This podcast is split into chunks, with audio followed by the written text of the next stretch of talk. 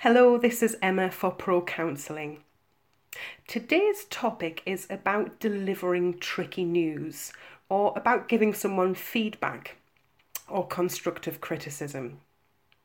There can be many situations, whether at work or at home, where we really need to tell someone that we want them to receive this feedback, this criticism, or the thoughts that we have around a situation, performance, or work. And this can be really awkward. Oftentimes, we get ourselves really worked up beforehand. What if they don't receive it well? What if there's a bit of come back to me? We can often almost pre plan that the delivery of this feedback is going to fail. And it puts us on the back foot. We feel nervous, we feel anxious, we feel like we're not going to do a great job, which affects the delivery of what it is that we're trying to say. I've got two top tips to help us deal with this. The first one is to have a run through ahead of time to almost visualize what it will look like, a walkthrough, if you like, in your mind's eye. So picture the person that it is that you need to deliver this feedback to and see yourself going through the process of talking with them and see it being received well see the person as they react with you, and really get a sense that this isn't a problem, it's a way forward. They are taking it well, we are making progress. And see this situation as it unfolds for you and for them. And you can practice this technique a few times. It's a virtual walkthrough, and it really helps to get you in the place of building a little bit of confidence before you approach this situation and this person. And remember that this can not only be used at work, but it can also be used at home. The second top tip I've got is to use something called the sandwich technique.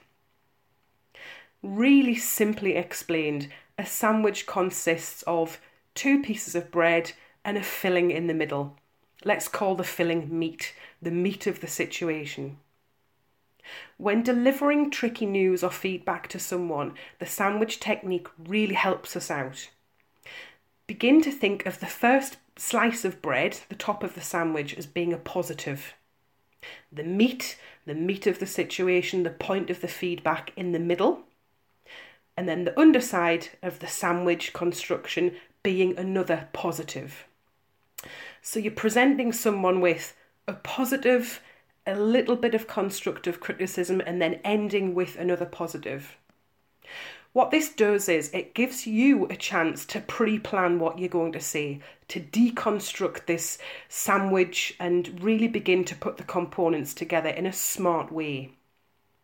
It also gives the other person an opportunity not to feel attacked because when we feel attacked, we go straight on the defensive, which will backfire to you being the person that wants to present this constructive criticism.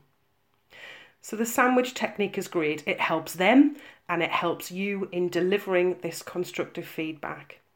And again, this is something that you can use at work or at home in a whole variety of situations with a whole variety of different people. It helps take the pressure off you and it helps the other person receive something from a little bit of a better place, better feeling place where they don't feel quite so attacked.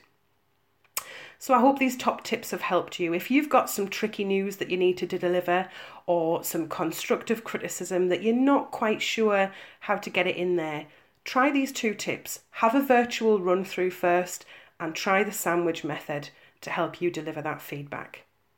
Take care for now. Bye.